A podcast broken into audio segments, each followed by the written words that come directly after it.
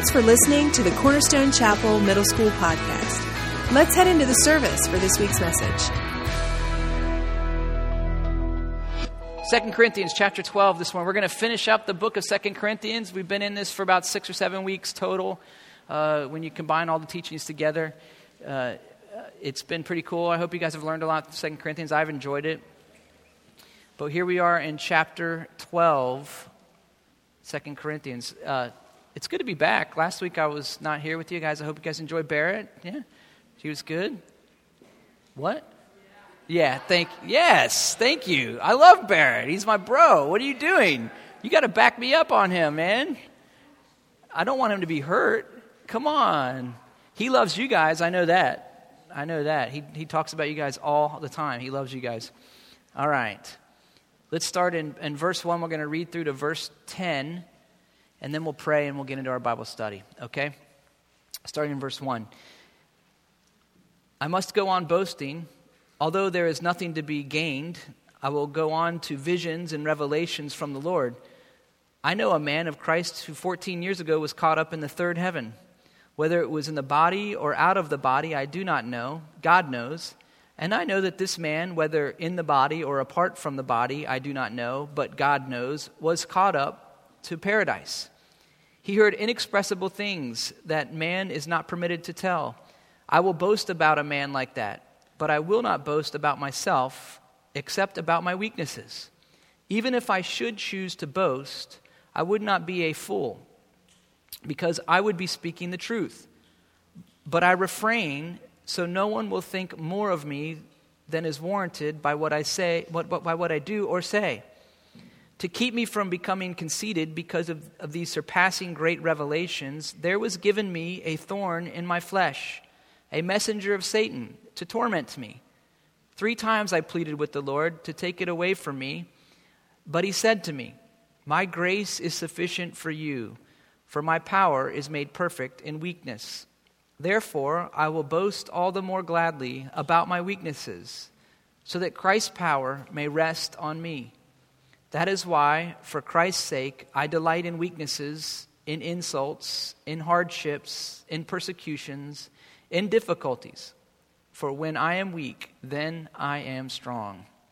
Let's pray, guys. Father, thanks for the time of worship this morning. And now we're going to look into your word. Father, we thank you that uh, we have these incredible examples from saints of long ago that have gone before us and lived a life, Lord, that you have given for us as an example. And so, Lord, we look to Paul, we look to other people we give thanks, God, that we can do these things, that we can gather in this place. And I just pray this morning that as we look into your word, Lord, it would speak personally to us, that it would encourage us, that it would strengthen us, that we would walk away this morning, Lord, knowing you little, a little more deeper, understanding your word a little better, and being willing to live for you a little stronger. So, Lord, I just thank you, Father, for your grace. I thank you for your love. And this morning we commit our Bible study to you. In Jesus' name, amen. Well, in 2 Corinthians chapter 12 here, Paul is speaking both figuratively and literally. Uh, when he talks about these things that, he go, that we're going to go into in detail here as we go through these last 10 verses that we're going to study in 2 Corinthians. He starts off in verse 1 and he's talking about boasting. He says, I must go on boasting, although there's nothing to be gained. I will go on to visions and revelations from the Lord. In chapter 11, Paul is talking about how these apostles, these other guys that are in, you know, that are considering themselves to be great in the eyes of the Lord, are boasting about the things that they've accomplished for God and for the kingdom. And Paul talks about his own boasting and things that he's gone through. And if you go to chapter 11, just verses 23 through 29, I'll read it to you. He talks about the things that he's had to endure and that these are the things that he begins to boast about. It says here in, in chapter 11, I'll read it if you don't want to turn there. It says, Are they servants of Christ? Am I out of my mind to talk like this? I am more. I have worked much harder, been in prison more frequently, been flogged more severely, and been exposed to death again and again. Five times I received from the Jews the 40 lashes minus one. Uh, three times I was beaten with rods. Once I was stoned. Three times I was shipwrecked. I spent the night and a day in the open sea. I have been constantly on the move. I have been in danger from rivers, in danger from bandits, in danger from my own countrymen, in danger from Gentiles, in danger from the, in the city, in danger in the country, in danger at sea, and in danger from false brothers. I have labored and toiled and have often gone without sleep. I have known hunger and thirst and have often gone without food. I have been cold and naked. Besides everything else, I face daily the pressure of my concern for the churches. Paul talks about the things that he has endured for the sake of the gospel. Now, listen, I've spoken about this before many times, and you guys know this, and, uh, but I'll, just to remind you when we decide to stand up for Jesus and live for Him, not everyone's happy, not everything's hunky dory, not everything moves you know, so smoothly in our lives because the world doesn't love the things of God, Satan hates the things of God, and your own flesh wars against it in your own life. So you have things that are coming against godliness in your life, and oftentimes hardships will come upon you for the sake of the gospel. Paul refers to partaking in the, uh, the, the, suffering of the Lord as an honor. He says, These things are, I consider it an honor that I would be considered worthy to be able to endure things like this for the sake of the gospel, that God would count me worthy. And he says that it's the fellowship of the suffering of the Lord. So, in other words, you're, you're partaking in identifying with the suffering that Jesus endured in his life and on the cross somehow in this life. It's, it's a weird thing. It's hard to understand, but it happens to believers. Here, Paul is talking about the things that he has had to suffer through for the sake of the gospel. And I can say honestly that there's probably no one in this room that has had to endure anything like that for the sake of the gospel.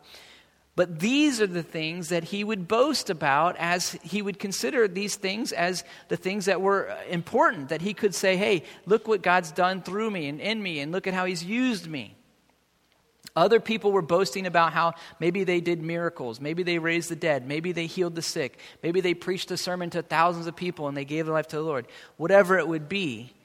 But Paul says, These are the things I would, I would boast. He talks about in chapter 11, but he says, I will go on to visions and revelations from the Lord. So he's, not only am I going to talk about the things that I've endured and boast on those things, but I'm going to take it up a whole nother level, and I'm going to talk about the things that I've seen and revelations that God's given me. So look at verse 2 with me. He says, I know a man in Christ who 14 years ago was caught up into the third heaven. Whether it was in the body or out of the body, I do not know. God knows. And I know that this man, whether in the body or apart from the body, I do not know, but God knows, was caught up in paradise. I heard inexpress, he heard inexpressible things, things that man is not permitted to tell. Now, What's interesting here is Paul uh, speaks about the third heavens, how he knows a man who years ago was taken up into the third heavens. And we know that this is Paul because in verse 7 here, just a little bit further down there, he says that God gave him a thorn in his flesh because, to keep him from becoming conceited. So he kind of lets the cat out of the bag, if you will, that he's the guy that he's actually speaking of here in verse 2, 3, and 4. Now, he talks about getting taken up into the third heaven. Now, if you guys, any of you guys have done studies of answers in Genesis or anything like that, you guys, uh, a lot of you homeschoolers go through this at some of your uh, curriculum. You might remember when it talks about the third heavens, you have the first heavens, which is our sky or atmosphere. You have the second heavens, which is our outer space which is you know space anything above the atmosphere. And then you have the third heavens which is the heavens in which the angels dwell god's presence is paradise. This is will be where we'll be for eternity. It's not of this world. It's a far distant place. Uh, someone handed me some stats here uh, tim did b- between the service the last service and this service and we were talking about the second heavens being in outer space just the size of how far and far reaching it is in 1977, they launched Voyager 1. So, 37 years ago, they launched a, a satellite to go into outer space, and we're going to tr- send it into deep space to find out how far it goes. So, it's been in space for 37 years already. It's still going to this day. Right now, it's about 8 billion miles away from Earth. Okay? So, 8 billion miles away. It's been traveling continuously on this course for 37 years. It takes 33 hours to transmit uh, a signal to it. And that, that 33 hours that it takes to transmit a signal is traveling at the speed of light. So you can't wrap your mind about around that for just a minute. And we just discovered that it got to the edge of our solar system. So it just got to the edge of the Milky Way, right? It's no. Oh, the planets, the solar system. Yeah, our solar system. So it's just beyond beyond the, the not so planety planet of Pluto, because it was a planet when I was your age, but now it's not a planet, evidently. So it just got past that. Just the stuff that we can recognize, we can see. 33 hours traveling at the speed of light for a signal to get to it and, and, and so it can change direction or whatever it needs to do. It's a huge universe we live in. It's incredibly large. So Paul says, I was taken up, whether in body or out of body. I don't know. And he says that twice, which is important to, to understand because there are people today in the world who have had these you know near death experiences and i think this is what paul had because we're told that he was left for dead at one point and they thought he was dead he, was, he had been stoned uh, and they thought he was dead and then he revived somehow and came back to life and many people believe that at, at that situation is where he experienced this uh, where he's talking about the surpassing revelation taken up into paradise. And uh, when you there's people that have written books lately about, oh, I've been to heaven. I don't know. There's like some little kid that said he went to heaven. There's another guy that said he spent time in heaven. Uh, whether or not they did or not, I don't know. What I do know is that Paul says here that he was shown things that were inexpressible, things that he, man is not permitted to tell. So, why they would be permitted to tell what they saw and Paul not, I don't know. I'm not knocking their experience, it is what it is. Uh, I would just say that I would trust Paul more than anything else, anyone else that would have a, a, a, you know confession of going to heaven and seeing heaven. Even if I told you I went to heaven, and I haven't, but hopefully someday I'll be there.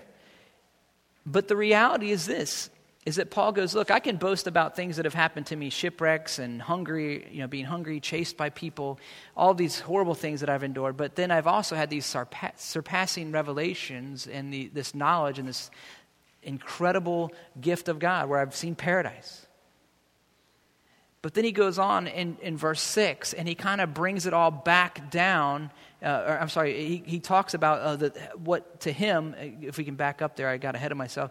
He says, uh, he, he says that God, okay, I didn't get ahead of myself. I misread my notes. I'm so sorry. He says in verse 6 that even if I should choose to boast, I would not be, I would not be a fool because I'd be speaking the truth, so we know that it's reality. He says, But I refrain so no one will think more of me than is warranted by what I do or what I say. And this is really the important thing of what Paul is trying to drive home here. He goes, he's basically saying here, it doesn't matter where you've gone, it doesn't matter what you've done, it doesn't matter how God's used you, it doesn't matter if you've raised the dead, if you've healed the sick, if you've preached you know, uh, sermons to people and people have turned to the Lord. All of that doesn't matter. What really matters is how, how it's looked at by what you do and say. Really, it's our life on the inside and the outside, are they matching up? That's what Paul's referring to here. He's saying this is more important to the Lord, what you do and what you say, than how you can boast. Okay, and they're connected, yes.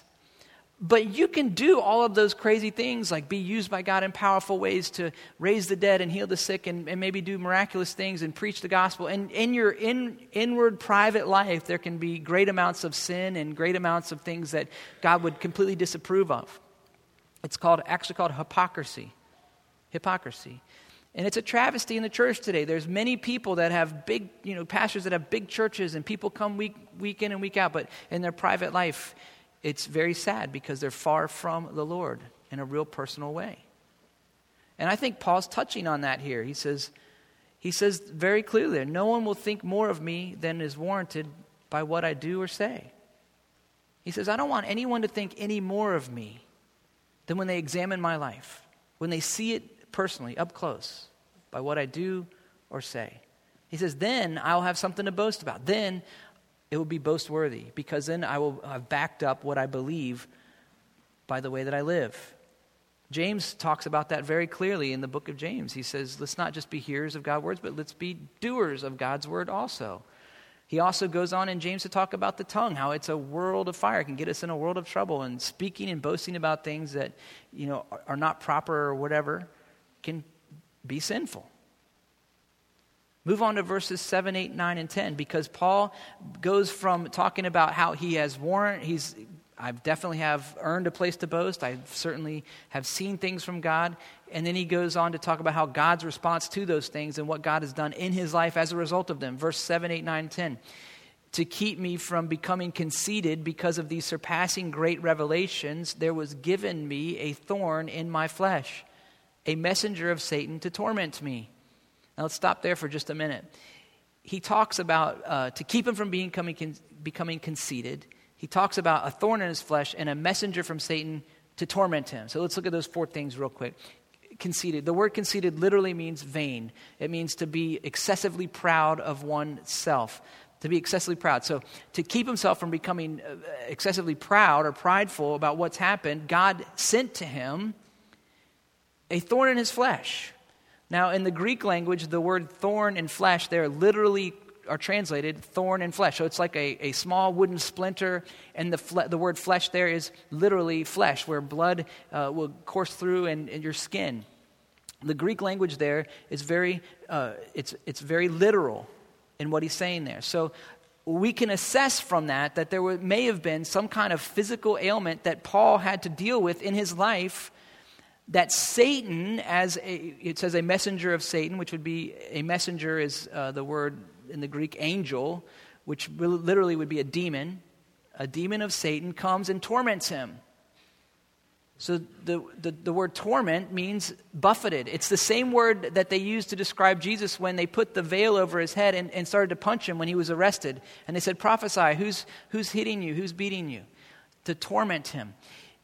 So when you put it all together, it kind of gives us a picture of what it could have been it likely was this that Paul had some kind of physical condition, whether we know he had weak eyesight, so it could have been that. It could have been some kind of physical condition, maybe a heart condition, a stomach. Maybe he could have had some kind of problems with his bones or his muscle. We don't know. But it was a physical ailment that Satan would exploit in the spiritual world. He would come to him and somehow cause him to be tormented in that physical condition. Now, we know that Satan has certain abilities and powers and things in this world, and, but none of this happened unless it went through God's hands first. Because he says, to keep me from becoming conceited, it was given to me. So he acknowledges that this was permitted by God's hand. Now, it's not like Paul wanted it. Just because he acknowledges that it came from God hand, God's hand, doesn't, he doesn't acknowledge it that, it, okay, I'll just deal with it. It says there that he prayed three times because if you look there uh, in verse 8, he says, Three times I pleaded to the Lord to take it away from me. It's okay to pray for God to take something that's difficult in your life away from you. It's perfectly fine to do that. In fact, I would recommend it because if it's God's will to take it out of your life, you've done yourself a favor and you've helped yourself. But if it's not God's will, then you're called to live with this difficult situation, then God also has a plan. And his plan is found in the next verse, in verse 9. What Jesus says clearly to Paul, he can say to you and me. Look what he says there. He says, My grace is sufficient for you, for my power is made perfect in weakness. Jesus spoke clearly to Paul and said, Look, even though you're dealing with this thorn in the flesh that's being exasperated by spiritual forces, as you go about and do my work and you're, you're struggling in this life and i'm showing you great visions of heaven so you have a hope that you hold in your heart and things that you know that you can't even speak of that are so incredible my grace is sufficient for you. Now let me explain grace to you just real briefly. I've said this before and some of you guys know this. Grace is getting what you don't deserve right? Grace is getting what you don't deserve. We are given forgiveness for our sins even though we don't deserve forgiveness for our sins. There's no righteousness within me or within you, within any person that's ever been born other than Jesus that deserves to be forgiven of their sins. But yet, God, in His great love for us, has chosen to, to extend His grace to you and giving you what you don't deserve forgiveness for your sins. On the other side of that, we have God's mercy. God's mercy is not getting what you do deserve. God says, Yeah, I'm going to extend to you my forgiveness. I'm giving you what you don't deserve. What I'm not going to give you, what you do deserve, is eternal judgment, separation from me forever. I'm going to give you heaven rather than hell. You don't deserve it. I'm going to give it to you. I'm going to give you my grace and I'm going to give you my mercy. Getting what you don't deserve and not getting what you do deserve. Grace and mercy. We cannot live the Christian life without these things. And Jesus tells Paul very clearly there that he says, My grace is sufficient, for my power is made perfect in weakness. Now, we all have weaknesses in our lives. And as you grow and you get older, you're going to definitely begin to identify with what your weaknesses are uh, a little bit clearer and a little bit clearer. And you'll understand them a little bit better and a little bit better because they'll, they'll basically be cyclical. You, your weaknesses will expose themselves because they will come up again and again and again throughout your life. And we all have weaknesses. Some of us, I had mentioned this earlier, uh, our tongue is our weakness. In other words, maybe you have a tendency to lie, to avoid telling the truth. Maybe this is an area of your life where uh, you just can't seem to get a hold on it and you can't seem to control it, and it just it, you're easily tempted in this area, and you just want to, you know, kind of uh, embellish a little bit and and depart from the reality of the truth and kind of make things up, and and for whatever reason that you do it, it you find yourself getting yourself in trouble, you find yourself hurting other people, you regret it when it when you once you're done, you feel guilty, and and maybe this is a weakness in your life. I'm just using this as an example. And if that's you this morning, then hold tight. Don't get upset and don't feel bad because there is an answer. But the reality is, is we all have weaknesses, and they will come up. But God's grace is sufficient for you in your weakness. Paul didn't try and overcome this thorn in the flesh on his own strength. He didn't say, I'm going to figure out a cure, I'm going to make this thing go away. No. Instead, he asked God to take it away. When God didn't take it away by his power, he says, Then I'm going to lean on your power that's greater than my power, which is really just weakness. He depended on something stronger than himself when he needed it the most. Listen, you and I are in the midst of those things that we're going through when we're trying to deal and, and live for God, and these weaknesses keep rearing their head again in our lives, we're going to have to draw closer and closer to the Lord because when you stand closer and closer to the Lord and lean into Him and depend on His strength, those things will begin to uh, find a place where God will work His strength through them, through you, in them. God will, when you say, God, I can't deal with this, I can't overcome this, I need you to do it for me because obviously I can. I keep falling down. That's the place where you are in the perfect place that God wants, to be, wants you to be because then He comes in with His strength. He lifts you up by His strength and He holds you up in His power. In your weakness, His power is made, is made perfect. The key to anyone that wants to live, live a life that's considered successful for the Lord is you need to boast in the Lord about the things that He is strong in. And you need to take your weaknesses and lay your weaknesses at His feet so that He can overcome them and that it will be His glory that's given at the end of the day. Jesus holds us up, Jesus keeps us going, Jesus is our all in all. When you think about that for just a minute, as Paul was finishing this letter here to the, to the Corinthians, he, he was boasting about his weaknesses. He's saying, Look, man, I am weak in this area, but God is stronger. And when I identify that I can't overcome this, it just gives God that opportunity and that room to come in and be the strength for me where I am weak. I think of it as an image like this. Have you guys ever seen on the cartoons when uh, when there's like in the superhero cartoons when there's someone in a car has like fallen on them and and the superhero walks up and he's and like people are trying to lift up the car lift up the car to get it off the person or whatever. And then the superhero walks up and he just like with one hand lifts it up. It's the same way. We can sit there all day long and try and lift that car. We will never get that car off the ground. It's not until jesus comes over and just with one hand scoops it up and it's lifted up. All right? God's grace is sufficient in your weaknesses. We need to remember that. Don't try and overcome your weaknesses in your own strength. Go right to the Lord. Don't run away from Him, run to Him, and He will empower you and He will give you what you need. Amen? All right, let's pray.